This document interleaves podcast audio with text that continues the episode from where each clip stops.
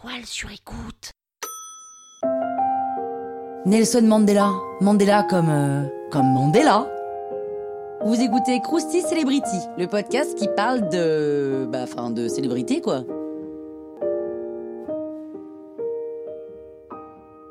Oh, quand même, Nelson Mandela, ça devrait vous dire quelque chose. Rolilala Mandela naît le 18 juillet 1918 à Mzevo, en Afrique du Sud, en pleine ségrégation raciale. En Xhosa, son prénom signifie fauteur de troubles. À l'époque, il reçoit le prénom britannique de Nelson, et il est élevé pour devenir conseiller du prince de son clan, les Tembu, comme son père. À 20 ans, il entre à l'université réservée aux Noirs. Il y étudie l'anglais et l'histoire des civilisations occidentales. Il s'enfuit à Johannesburg pour échapper à un mariage arrangé et continue ses études par correspondance. Deux ans plus tard, il étudie le droit dans une université prestigieuse.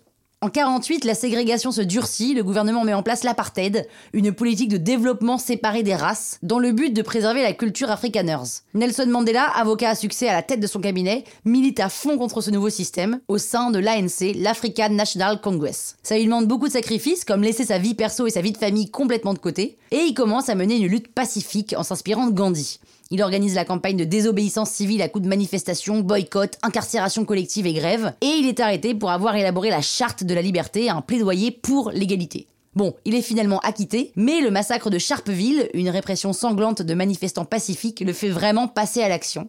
Fini la lutte pacifique, là, il organise une résistance armée. Ils organisent des attentats sur des lieux symboliques de l'apartheid, des bureaux de passeport, des cours de justice, des bureaux du gouvernement. Et Mandela est condamné à perpétuité en 64 dans des conditions extrêmement difficiles. Les Nations Unies classent l'apartheid dans les crimes contre l'humanité en 1971. Vu que la pression internationale monte, le ministre de la Justice propose un marché à Mandela.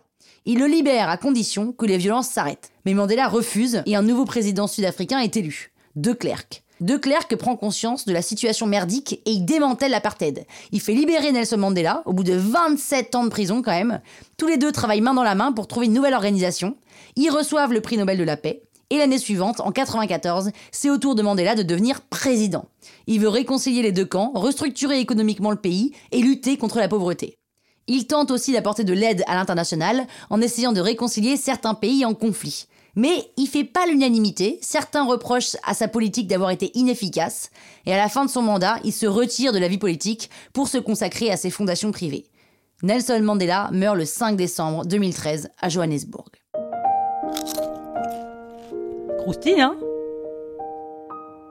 La toile sur écoute.